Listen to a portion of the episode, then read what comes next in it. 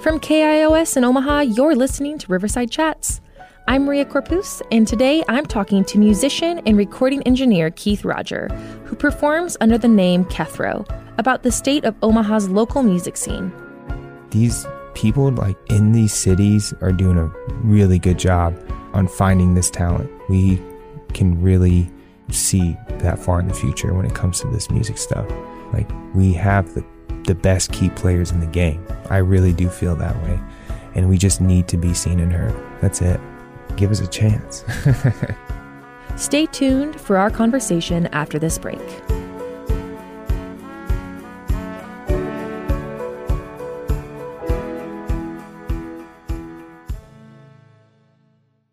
We have a lot of hours of content here on Riverside Chats now. Our backlog has over 100 episodes. We're expanding into live events, and we have an exciting future for the show that we hope to be able to get to you. To make the show as good as it can be and to continue to give you the kinds of conversations that you listen for, the reason why you subscribed in the first place, to hear coverage of arts, ideas, politics, whatever it is that brings you here every time, please consider becoming a supporter of the show by making a sustaining monthly donation of $1, $5, whatever you can afford, and really whatever you think the show is worth, which maybe is zero. In which case, ouch, but okay. If you are interested in becoming a supporter, please look in the podcast notes. There should be a link in there that you can find that gives you all the information you need. Otherwise, thank you for considering supporting the show, and more, more importantly, thank you for listening. Welcome to Riverside Chats. I'm Maria Corpus. Keith Roger is a musician, producer, and audio engineer who performs as Kethro. Roger has made a name for himself in the music industry while based in his hometown of Omaha. In 2014, he started touring as an engineer with The Faint, Tuxedo, and CeeLo Green. He honed his craft as a DJ and sound designer at local outlets, including 897 The River, Make Believe Studios, and the Bemis Center for Contemporary Arts, where he helped establish the performance space Low End in 2022. Today, he's talking about the Omaha music scene, how it can grow, and how it's changed since the COVID pandemic. Here is my conversation with Keith Roger. Let's dig into your expertise, which is the music scene here in Omaha. Yes. But not just Omaha, really across, it spans across decades and across the world. Um, and you've had many ro- roles in the music world. So let's just take a little deep dive into your journey as a musician, as an engineer, and kind of walk us through did you start out being a DJ? I picked up music very early as a child. Um, I had a neighbor who was very musical, few neighbors that were musical. My family was always very musical. Um, I would I would say they were like selectors in a way. They loved the deep dive of music and studying music, but not not to play it, just to enjoy it. So, uh, my mother and I would talk about like the info on CDs and who produced tracks and stuff like that. She's very knowledge- knowledgeable about certain artists like Prince and um, Wu Tang Clan and just like Parliament Funkadelic and like all these really unique artists. My mother had me really young, so I think having a parent in her 20s and watching her grow up, her music tastes were also like really, really cool, really dope. And like she was always searching for something new. So um, I guess that that was the start. But I started playing music and DJing at the same time, like learning notation and theory and playing instruments like bass guitar and piano. Can and you read me sheet music? Not so much anymore. I was studying a lot like in high school and then I wanted to play punk rock and it was kind of irrelevant. So, I love asking musicians that because I Yeah. feel like it's really I can never guess if people have actually learned sheet music or if Yeah. they just learned from listening. yeah, I, it was a little bit of both. Like I really try to take it serious, but um, I, I wish I would have because I started playing a lot more with jazz musicians as of recently, and I, that's my biggest regret. It's because I can't read charts or understand a lot of that stuff. But luckily, they're very patient people, so I can catch up. Um, I won't ever play in a band per se, but when it comes to producing tracks and stuff, I wish I knew that language. But when I was a kid, I just wanted to like play really loud music really fast and just scream like most children want to do. Um, and that It's was, a healthy way to get out all the feelings as a preteen teenager. Yeah, and I guess like the DJing side got to like express that music that I couldn't make. You know, music made with like drum machines and synthesizers and instruments I couldn't have. And there's always songs I really really liked, and so I, it was always a dream to like play my roller rink across the street where I grew up, or my high school dance Skate party. days? Skate days. I grew up really close to there. I spent my Fridays there. That was like th- my culture. Like, learned how to skate. I learned how to talk to people and communicate. You know, um, some of my best and worst worst experiences as a child were, were in that building. Oh, absolutely. Yeah, Absolutely. I'm pretty sure we've crossed paths at some point on the roller rink. on the roller rink. like, if you've been there between X year and X year, I'm not going to say out loud, but I think our generations crossed at some point. Oh, yeah. I believe it. And probably many people in Omaha. If you saw a kid with an afro just firing circles around the rink to like drum and bass music, that was probably me. Yeah, I love that image. yeah, for sure. Um, so you've also toured with some of my favorite musicians here in Omaha. How did you kind of um, go from playing here locally in Omaha to going on the road, and how was that transition for you? That was um, so DJing. I really got in the mix like with DJing. I took that really seriously growing up, and I always wanted to kind of play in the clubs. And I got put on to some really great, wonderful groups and people, parties and such. And one party in particular uh, that I played was ran by a couple guys from the band called The Faint, and um, they gave me a chance to play a gig with them. And I kind of like did a lot more than play the gig. I knew how to like help run the event and new technical stuff or whatever. I think Todd saw like um, something in me and asked me to go on tour with him and be um, a tech for the band, and that kind of just you know spiraled into all everything that I do today. So I got to thank the Faint for really putting me on. But yeah, I did um, a few tours with them across the United States. We did some international stuff and it's definitely a huge learning curve because before then I didn't really know much. But I've also was um, studying to be a recording engineer, and I wanted to work in studios, so that was a good um, parallel because I got to learn about the live aspects of it as well. Um, so I picked that up on my journey, is doing the live engineering thing from time to time, and teching and going back into the studio. It was like this really wild lifestyle. And when people in the studio found out like I did the live thing too, it was nice. They always wanted me to tag along with them on the road or do a, do a few shows with them here and there. And so the relationships are always really cool. Um, but I, I'm definitely more of a studio rat. I'll be honest. Like the the live touring thing, you got to be a certain human. I, I think you know that you've toured a few times, and we have a mutual friend that's like that's the ultimate tour master is what I call him. um, but he's built for that. I'm, I'm just not. I'm more of a in the cave kind of person. Um, but yeah, touring with like uh, the Faint, Tuxedo, a couple shows with CeeLo Green, all really great people, and I'd still work for them any day. Yeah, it was all a really great time, and um, I learned so much stuff. The Faint guys are just like wealths of knowledge. It was kind of like going to live, uh, like touring school with them because they're just so technically technical savvy. Like they can easily run it themselves, but they need extra hands. Like if they had four arms, they'd be fine. So then, when did you make the switch from being on the road to really diving in to being a studio rat? Yeah, um, I definitely would say I started out in the studio first. Uh, there's a company in town that that launched around 2011, 12 called Make Believe, and I was um, working pretty closely with them, and when I still do to this day. Um, so touring was just kind of like the side or the second job of, of that. Um, I was touring a lot at at some point, but I was definitely spending more time in the studio and, and working on projects with that team.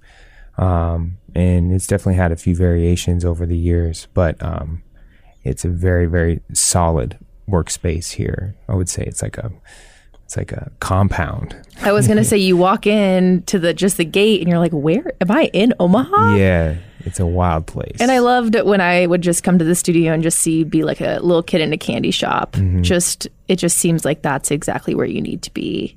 yeah, Expressing yourself in that way, helping other people express themselves while Mm-hmm. also adding with your experience to their projects. Yeah, yeah, yeah. I love that. I love finding sounds and making things sound better for people and just having fun, learning how records are made. And uh, music has such a very, it's, it's such a strong emotional reaction for the world. I've seen music just make people go insane. I've seen music make people cry. I've seen, you know, all the product of somebody like pouring their heart out onto a microphone or an instrument yeah. into a computer. it's kind of a surreal thing. It's definitely the most magical art form I've ever experienced in my life. Yeah. Well, you're just so talented at it. And I feel like it's just come so naturally to you to be able to explore all different ways of being a part of the music industry. Yeah. Mm-hmm. I think you have to. The, the music industry nowadays is, is it's very difficult to try to just get away with doing one thing. That doesn't mean you have to do everything, but as an engineer, I know that the term engineer is very broad these days. I was going to um, say, how do you define yourself as an engineer? Yeah, I mean, my focus in the studio was recording prim- primarily in production, um, but there's like 10 different things you can do as an engineer. So it's very broad, and learning or dabbling in all of those different aspects is important. But there's a lot of projects and things you can do within that realm. So um, I always found myself kind of being a jack of all trades on top of the performing and um, and then also like volunteering for you know local nonprofits and helping you know other businesses grow with consultation and figuring out technicality. It's a it's a really big job. You know, one day I'm helping planning a sound system for a space. Another day I'm recording you know a record with somebody, and the other day I'm helping somebody produce their show, their live show. It's always different. I feel like if I was a person in Omaha and I heard that there was a recording studio here, I feel like a lot of people would be like, how does a recording studio even make money in Omaha? Because there's not that many musicians to be making money off mm-hmm. of. So, talk to me about who your clientele is, why it's important that that studio is in Omaha, and like what it what it brings to the community here. Yeah, I mean that studio, you know, from my experience working there, it was a very unique and very difficult. It was very difficult to try to keep that business in business, um, and it's still in business. It's not an easy feat. We saw a lot of studios appear and disappear t- during the time I've been working in them, and uh, there's very few that kind of remain unscathed. A little, bit. I shouldn't say unscathed, but just like through the battle. Um, but our clientele is a huge range. I mean, within the the first two years of Make Believe's business, they they got nominated for a Grammy, and now they're on their fourth nomination this year. As I'm saying this, um, oh, I didn't know that. Who is it for? First two were for Terrace. The second one was for Rapsody, and then this one is it's for Terrace. It's Terrace Martin's Drones. Yeah, it so got nominated sick. for the best R&B progressive R&B record. These things are just um, they're nice achievements to handle a studio, but there's also a day to day, and there's also a lot of work that comes into making that that building become what it is um, Make Believe themselves have actually um, become a software company. Um, they've branched into that realm. It's always been in the vision. It's something that was kept secret for a long time, um, but we've been working with this company out of Florida, um, and they've they're called Metric Halo. They've been doing amazing things, and they've actually just released their first pieces of software out in the audio realm and surprisingly it's doing amazing like way better than i could ever imagine. That's um, so exciting. Who knew that that was coming out of omaha? Yeah it's coming straight out of omaha. And i think it's just another another answer and another realm of the music industry that to pop up and exist in the city. Um, as of right now i know of one other music software company that exists in the city. So it's nice to have an, another one pop up because we need more music tech around here. But that's just another byproduct of what the studio and what a lot of studios could take note of. But make believe is, is is definitely venturing into many forms and many things, and, and music software is their their main highlight right now. So I really think that's their their key and their and their goals and their ambitions right now to make make their brand grow and last. If you're just joining us, I'm talking with musician and producer Keith Roger, otherwise known as Kethro. Join the conversation on social media Follow Riverside Chats on Facebook, Twitter, or Instagram, or call in with a brief voicemail to 402 881 0089 for a chance to be featured on an upcoming show. Mm-hmm. So recently, you've also started at the Bemis Center for Contemporary Arts. And when I heard about that, I was like, how cool that Keith gets to keep expanding mm-hmm. your knowledge as a sound engineer, but also with artists, and to really kind of like test those waters of merging not just music and the art that exists there, but also the visual art and getting to collaborate with so many people from around the world, really. Yeah. Uh, so I wanted to talk a little bit about that switch because I think that is just so interesting. The Bemis, yeah. Um, I joined the Bemis in 2022, right, at, right around the top of the year. Um, they had a great opportunity open and something that um, kind of fulfilled a, a really cool like goal of mine. I've always wanted to run a space like that. Um, and Rachel Adams, who is the curator of events for the low end space within the Bemis, was happy to bring me on board, and it's been a really cool experience. So they have a, a, a venue called Low End. It's mainly focused on bringing in talent from around the world based in the experimental music realm and like sound art music. And I wouldn't necessarily even say sound art music, just sound art. Um, but it's really interesting to see because there's no other place like it in the tri state area, maybe one of the very few in the region. And um, what we do is by bringing this talent in, we also have a residency program where we allow um, an individual come in, you know, once every quarter to work on their personal project and present that in the low end space. Um, and that kind of is a new, very, very new thing that they launched late 2019. So we all know that kind of went, you know, in the following years, it, it had a few roadblocks and things, but now we're like full steam ahead.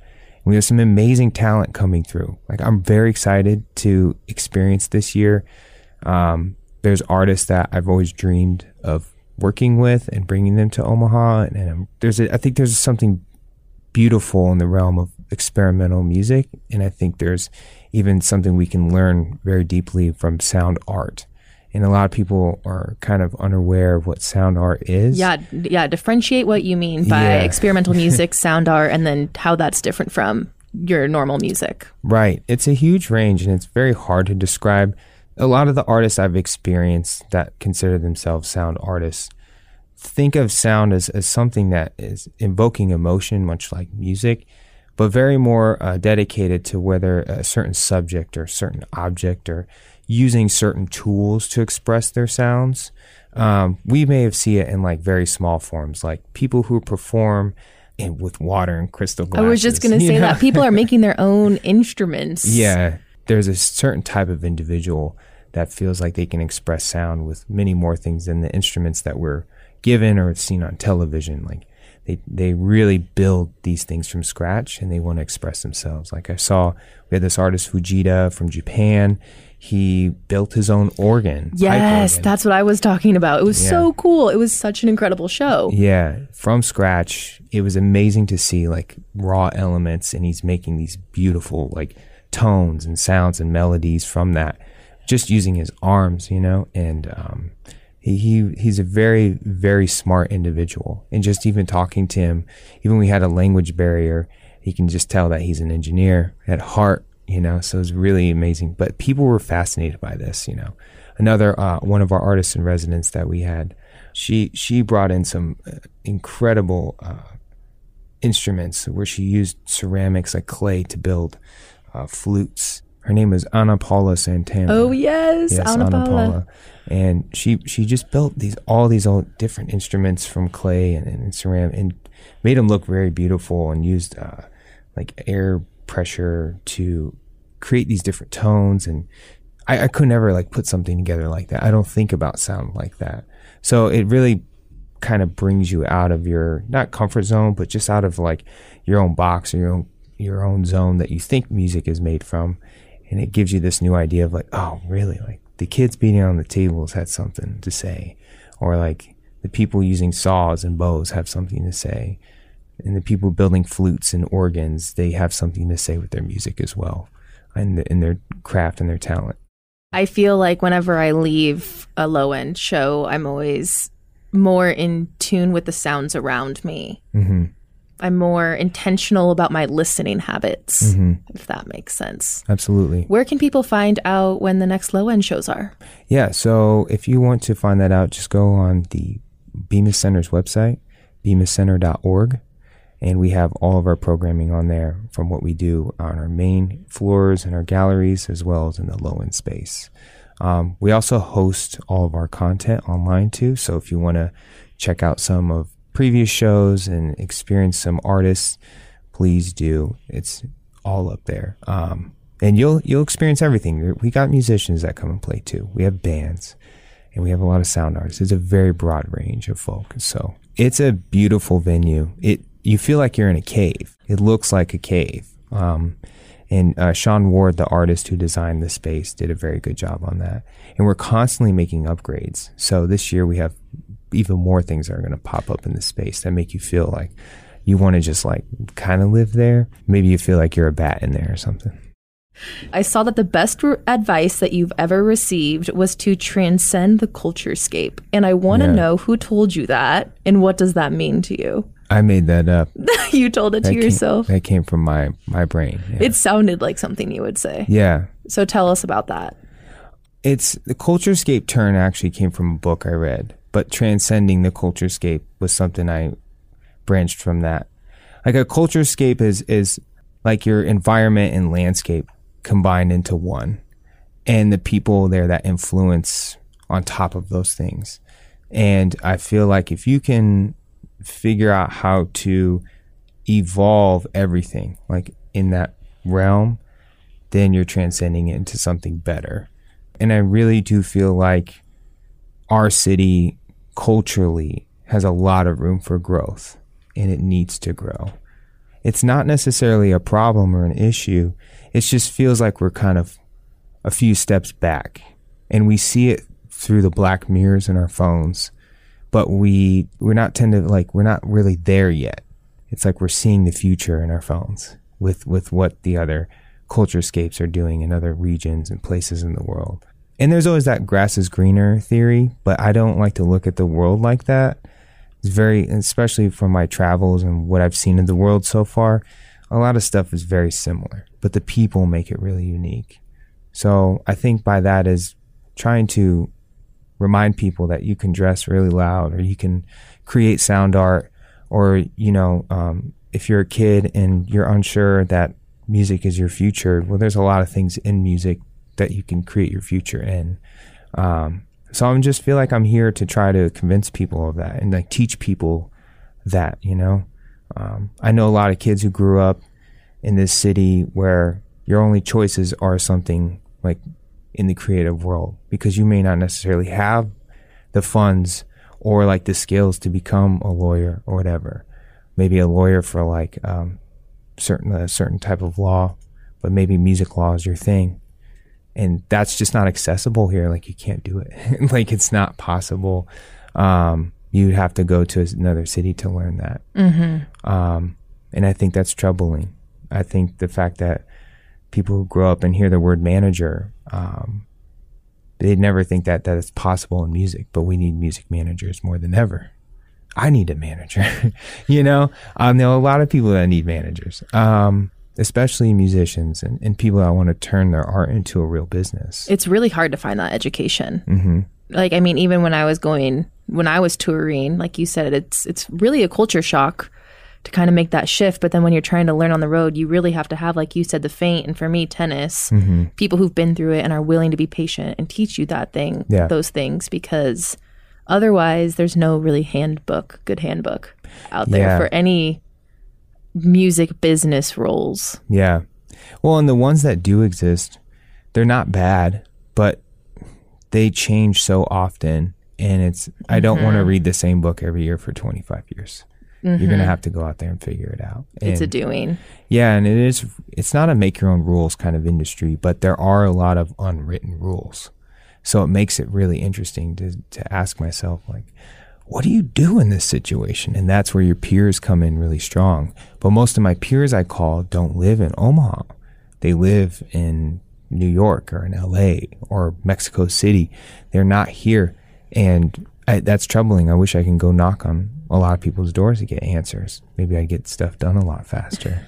you know? Instead of playing phone tag. Yeah, exactly. Or being like, what time is it at this in this place right now again? Oh yeah, for sure. You know, but it's interesting. Even people from those markets call me too, which is maybe explains why people with my expertise and background tend to uh, leave Omaha and go to those places because they know their worth out there. Um, and that you know that's another thing where it's a very it's very appealing for a lot of people to do who come from my background is to stay in a place that um, or go to a place where their their calling is or they feel like they can get a little bit more done with their their skill set. I'm talking with musician Keith Roger, otherwise known as Kethro, about the Omaha music economy. Stay tuned for the rest of the conversation after this break. Welcome back to Riverside Chats. I'm Maria Corpus. You can subscribe and hear previous episodes of this show on Apple, Spotify, Stitcher, or whatever your favorite app is. Today, I'm talking with Keith Roger, who performs as Kethro, about the state of Omaha's local music scene. Here is the rest of our conversation. What do you think the benefit is for musicians to be staying in Omaha? Like, why are you still in Omaha? Yeah. And what does Omaha need to do to be able to, I mean, maybe not compete with LA or New York City, but maybe Chicago Yeah, or Detroit or some of those cities? for sure. The reason why I'm still here is because I grew up looking at blank walls and seeing every inch of it being covered in something like acrylic paint or aerosol, like metaphorically speaking. Like when I look at bare land, I, I see what the future of it could be. I see maybe parks and sidewalks and buildings and and I walk around the city a lot and I watched it transform very very quickly through Midtown and Benson and Dundee like I spent a lot of time in these places and I've watched them change so often. And I think that gives me a lot of hope to saying that the whole grassroots element of this city is is a very beautiful thing. And I think we can always find our place here doing what we're doing. Um, but in my role, in my realm with music, it's there's a huge lack of industry here, so it does force me to have to be in other places. And I think for a lot of people that want to accomplish certain goals, it's just not impossible. My job as an engineer is like I can. It's very broad, so I can go to a lot of different things.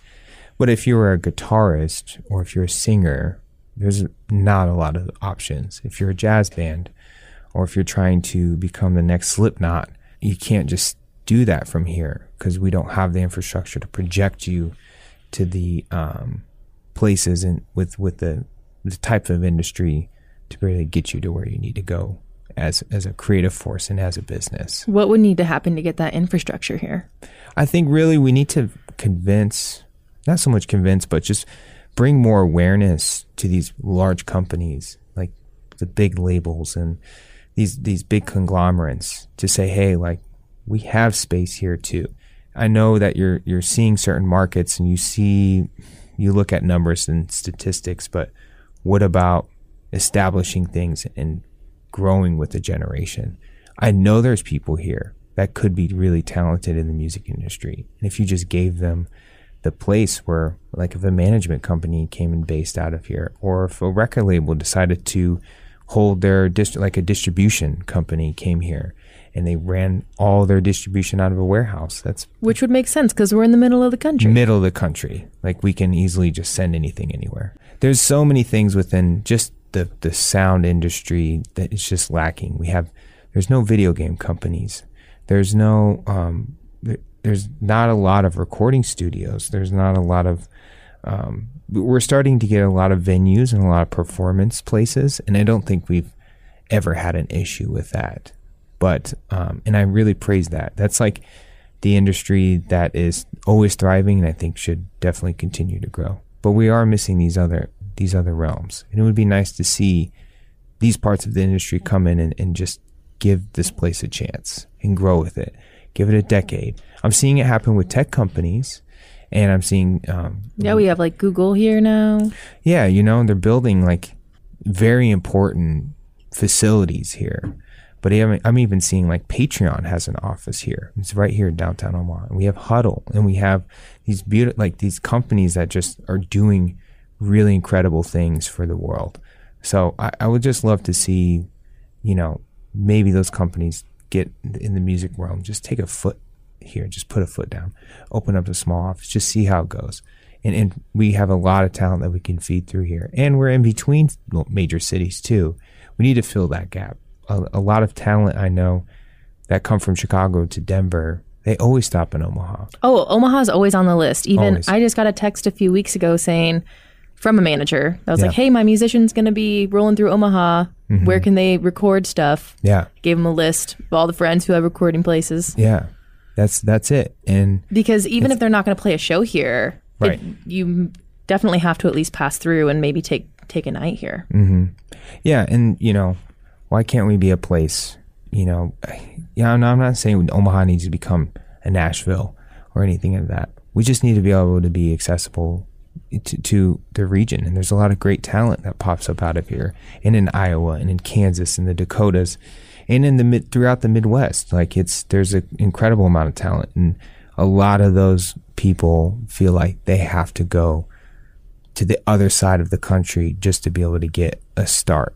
And in that, there's all the issues with that is living and just trying to survive. And to break through all the noise out in those bigger cities, I Which feel is- like too. Yeah, exactly. You know, and if we can just have somebody that just feed, quick, quick feed through the industry, which is not, I mean, the internet and YouTube are, are those things too. Don't get me wrong. We have some great heavy hitters that started out in the internet and got their deals, but they all left. They mm-hmm. couldn't mm-hmm. exercise their talents and really grow the way they needed to grow by staying here. They they all went to LA. So, you know, and LA is always going to be that place, but with how rapid this industry has changed, especially after the last 2 3 years, we're really starting to see that it can happen and sustain itself in other places. So I- since it changes so rapidly, tell me about one or some positive things that you've seen change throughout the years Here in Omaha or just in, in, Omaha. general? In Omaha. Um, I think in Omaha, I mean, the best part is we're starting to see a lot more infrastructure pop up, and that's a huge plus. I Tell, mean, tell us what you mean when you say infrastructure. like the Steelhouse, you know, um, I really do feel like we needed an answer to a venue of that size. Low end, we needed a place for a certain type of talent that would never come here otherwise. Um, the Admiral, the reconstruction of that place, that place needed a revision for many years. And I feel like now artists come through and we're viewed as, oh, this is like a really refreshing place. It looks great. It feels great. The, the talent here is amazing. Those three places alone are going to make a huge differ- difference in the next decade when it comes to just talent coming mm-hmm. through and even seeing Omaha for what it is. But now we need to accomplish that in the other realms, you know. Now where's the post production? Where's the movie people? Why can't Netflix build a spot here? We have the space. We have a lot of people here. And a lot of people want to make movies. How many friends you have that make YouTube anything? I mean, you can even just go with TikToks. Yeah, TikToks, YouTubes. Yeah. And thing and YouTubes. YouTubes, all the YouTubes. But you know, we all have friends that like to make that content. And you know, if we grew up knowing that that place existed for us to go, you would see the hyper focus. You know, when we see it in a lot of other industries here, whether it's agriculture or uh, medical, even with law, there's people here that'll grow up and they just know, like automatically, like I can do this in Omaha. But every creative that grows up here, they're like, make it out of high school, and then we're going to AI in Chicago, or I'm going to Parsons in New York. It's not even second thought on trying to make it, building it here. And then there are like places like Omaha Fashion Week and stuff. They, they've they've created so many incredible talent, but the ones that really excel, they They're in New York. they're in New York. You know, we can't even get them back. We can't even get them back to come show their clothes. They're they're in a different realm. Not trying to say anything negative about it. It's just we we definitely need these these platforms here do exist. Another positive, yeah, Omaha Fashion Week. You just even in fashion realm, it's that's been the owners of that place. They bought their own space. They now navigate in their own facility. They they literally create that whole thing in one building. It's not have to be spread out in the city or anything of that nature. I love what's happening in Lincoln with Lincoln Calling. How many how many times have they booked a headliner act that ended up blowing up like years later? It's like they get all the heavy hitters before they get like top Billboard charts. I saw Charli XCX there. I did too. I think I was with you Yeah. actually. Like I saw her there playing in a room of like 500 people, and it was good. Or SZA, same thing with SZA. Like SZA's going on arena tour. You know, those tickets are going to be insane.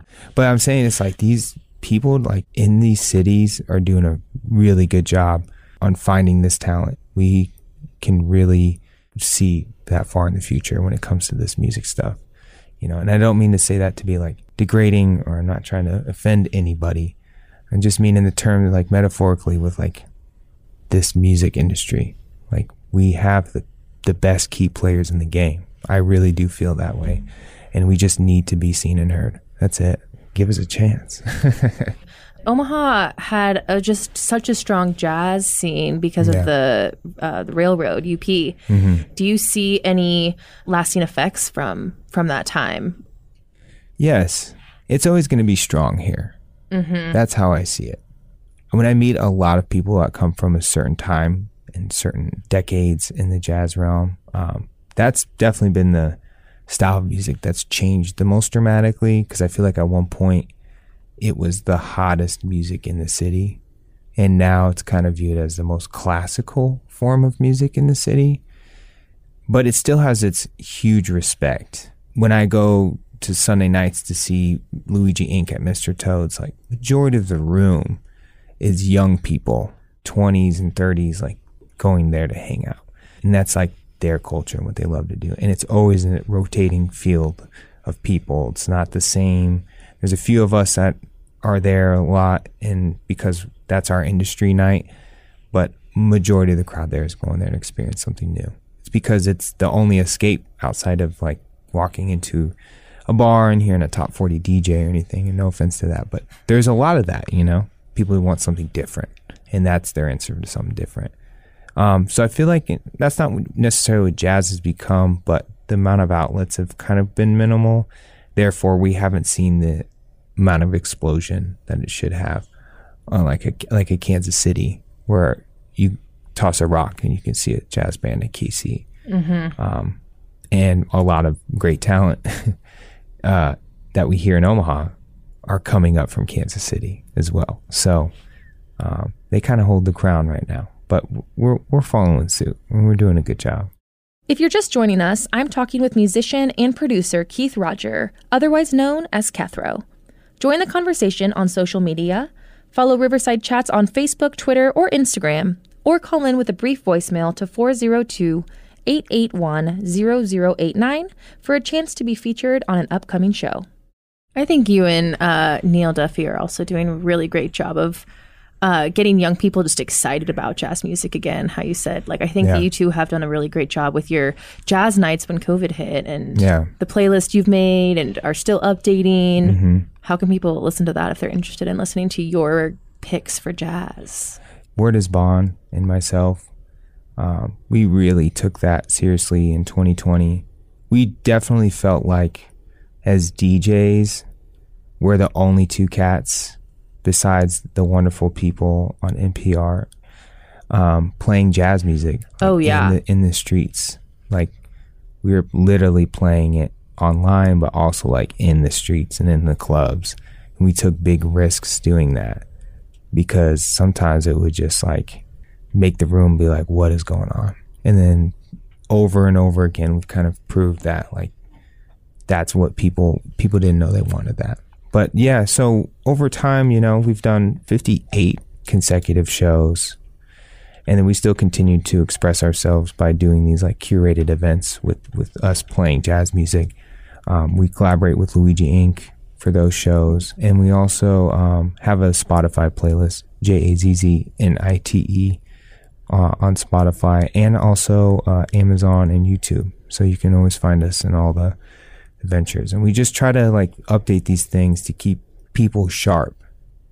Our audience is young people. Like we want to, we want like people that aren't really into jazz to enjoy it and enjoy that music and its history. So that's our goal. The jazz police are real and uh, I'm not I'm not like with those cats.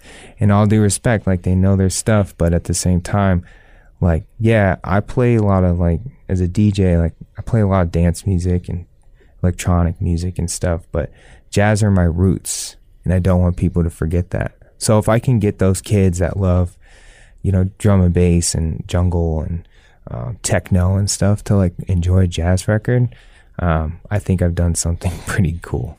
So we kind of touched on this earlier, but tell Yeah. me what your dream is for Omaha's music scene and what are some actual next steps that our city and community can take in the next few years to get to this vision? Yeah. Um, my dream for the Omaha music scene, I want to see more um, institutions incorporate music into their what they're doing, um, and that's institutions that already exist. I would love to see more music programs for the youth be created. I think it just starts with um, trying to allow, like, at least some people or a group of people within the organization to to explore what's out there, and maybe that that starts with you know, a simple internet search will is a good start. But um, others is just going out there and talking to the community, you know. And I think a lot of companies nowadays are starting to uh, realize that they need an employee or some employees that or the only jobs are just doing community engagement. And I think music needs to be a part of that engagement. I don't think it should be something forgotten. Um, also, I think within that, if you can be able to have the awareness, maybe these companies and these institutions and organizations could figure out how to incorporate those things into what with what they're doing, whether that's um, purely from an entertainment perspective, but also mainly to try to get the ball rolling on, on certain opportunities that can work. So, for example, you know, I see a lot of organizations that uh, are just starting to allow music in their platforms. Like the Bemis is a great example. It's like they built low end, they started the sound residency program because they realized like audio is an important thing that's happening in the world and it's something that they have the means to do. Um, Amplify Arts, they're doing the same thing. You know, they're giving grants to musicians. They're giving instead of, you know, as well as uh, their visual artists, they're they're also adding music into that realm. Um, Omaha Performing Arts, they're starting an education program for um, to specifically teach hip hop music to the youth. So I think taking note of these three things is a good start, and to see, well, how can if you think to yourself like, how can I do that with what I'm doing? You know, um, how can I bridge the gap between my industry and the music industry? Um, and it would just be really great. I know tech companies have the ability to do it. I know even even the health organizations have the ability to do it. Um, we have friends out there that purely, you know, play music as a healing factor for certain patients. Music therapy is what they call it. There's so many things that you can involve music with, and and if we just create those things, they they can create new opportunities to grow and blossom into a really great job opportunity and really great growth opportunity and creative venture. Yes. and and create the next wave of entrepreneurs. Like we can have the Warren Buffett of music in Omaha. You know i'm i'm hearing a lot of like cities especially their cities governments are doing a very good job on bringing the arts into making their cities not only look beautiful but sound beautiful. Take Kansas City for example. You know you go downtown every every business and every corporation, even the hotels and the big chains, they have a very unique like visual art perspective. But a lot of these places, when you walk in, you hear talent or you hear really great music curation or you hear things happening where, you know, you're just like, wow, you know, I didn't know I can walk in here and put my bags down and go catch a show. Because these are really important things. These feed the culture. These teach our tourists that we have like really great culture here and we have diversity and we have these these people with these great talents here um, from all different walks of life when i travel to places people in new york ask me like do you have electricity like yo yo we're not corn. People are like, so you do do you grow corn? I'm you- always like, well, I do, but not. I'm not like most people. yeah you know I'm not like most Nebraskans. i have a yard i grow corn but listen i have these other things i have internet connection okay i know and I do live in the city. Yeah, absolutely. I just want to be able to to defeat these weird random stereotypes. And I want people to know like that we really do exist out here and we're doing something very unique. Uh, I want to get back to being a DJ. Okay. Uh, what do you love and hate about being a DJ? DJs are really unique people. I can't speak for all of them, but I know a lot of them. And a lot of DJs get into it for a lot of different reasons. Um, I got into it because I love musicology, like growing up with my mother and reading the backs of her CDs and the, who produced this and who made that and how is that whiplash sound made as a snare and that Wu Tang record? Like, there's these things that my brain were always curious about. I learned about like the history of countries based upon the music that they make.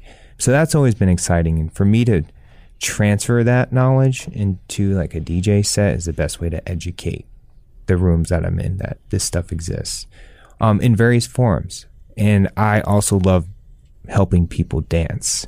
I think dancing is like a form of therapy.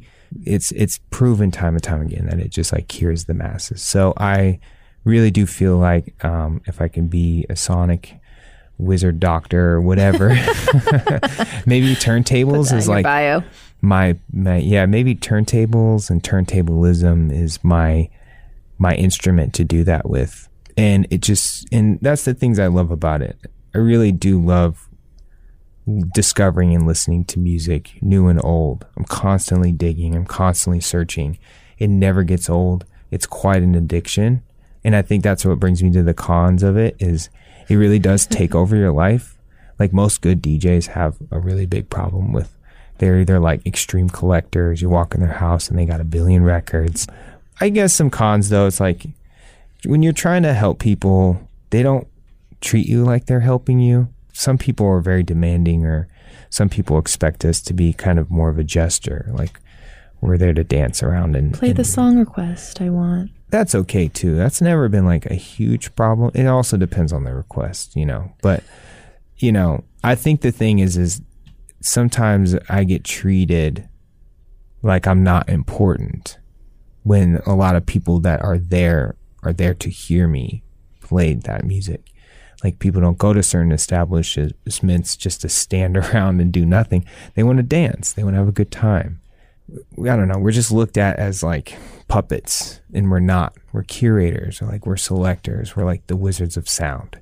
Like we we have we think about these things a lot. We put a lot of time into it, and I just feel like sometimes we're treated like we are just a, a Spotify playlist.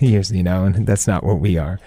Um, that's the only con, though. It's a fun. It's a fun hobby. You know, I treat it as a hobby. I'd probably feel differently if it was an actual Full time job. yeah, and, and there's some DJs that it is a full time job, and all due respect to those cats, they really put in the work.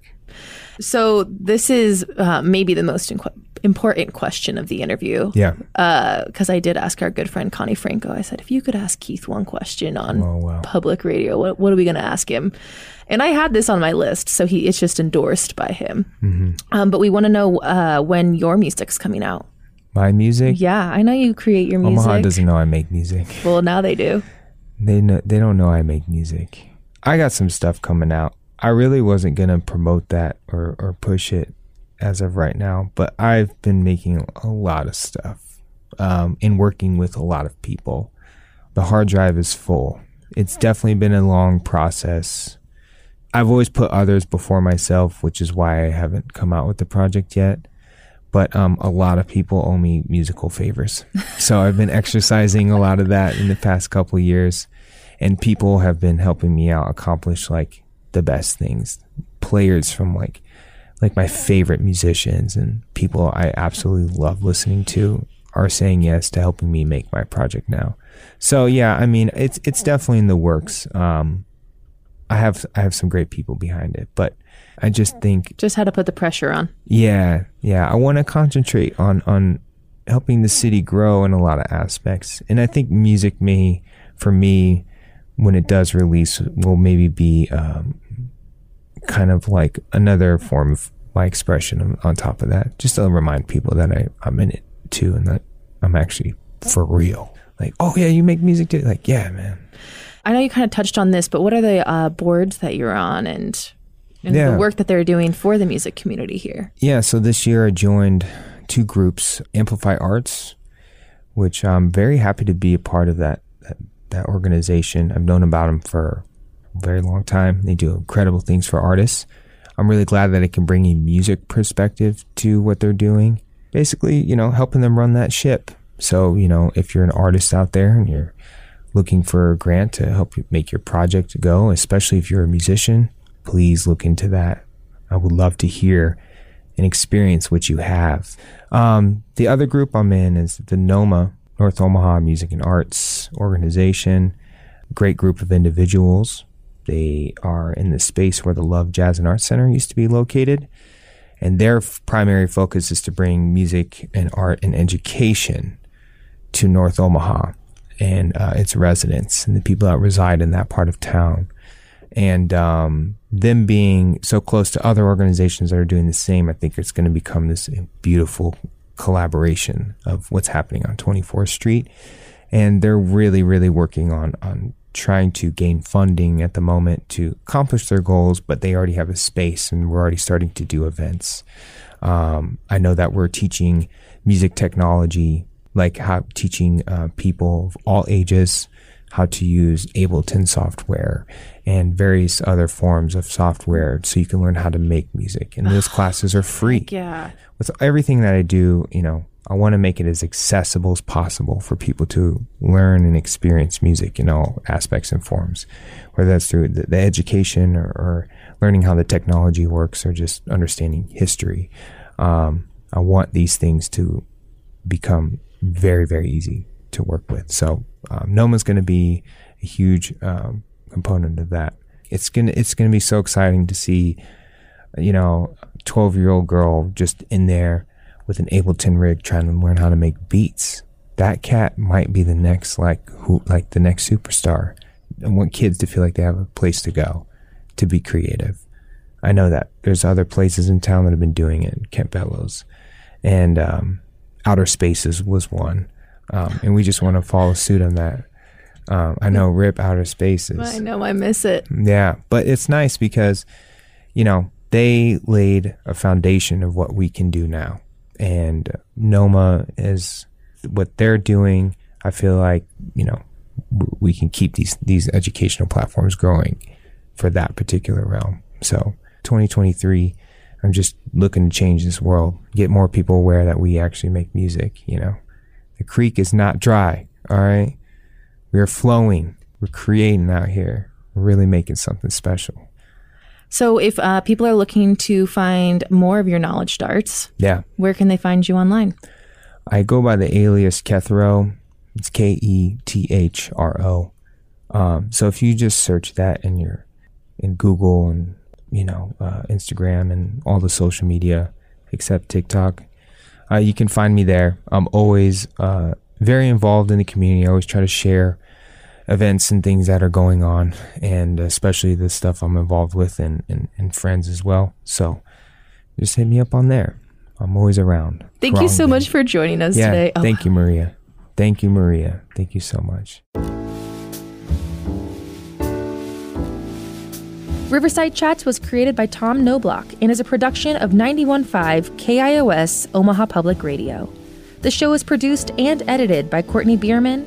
Our original music is written and performed by the Real Zebos. Our artwork is done by Ben Matukowitz. Remember, you can find the backlog of Riverside Chats episodes wherever you get your podcasts. Thanks for listening. I'm Maria Corpuz.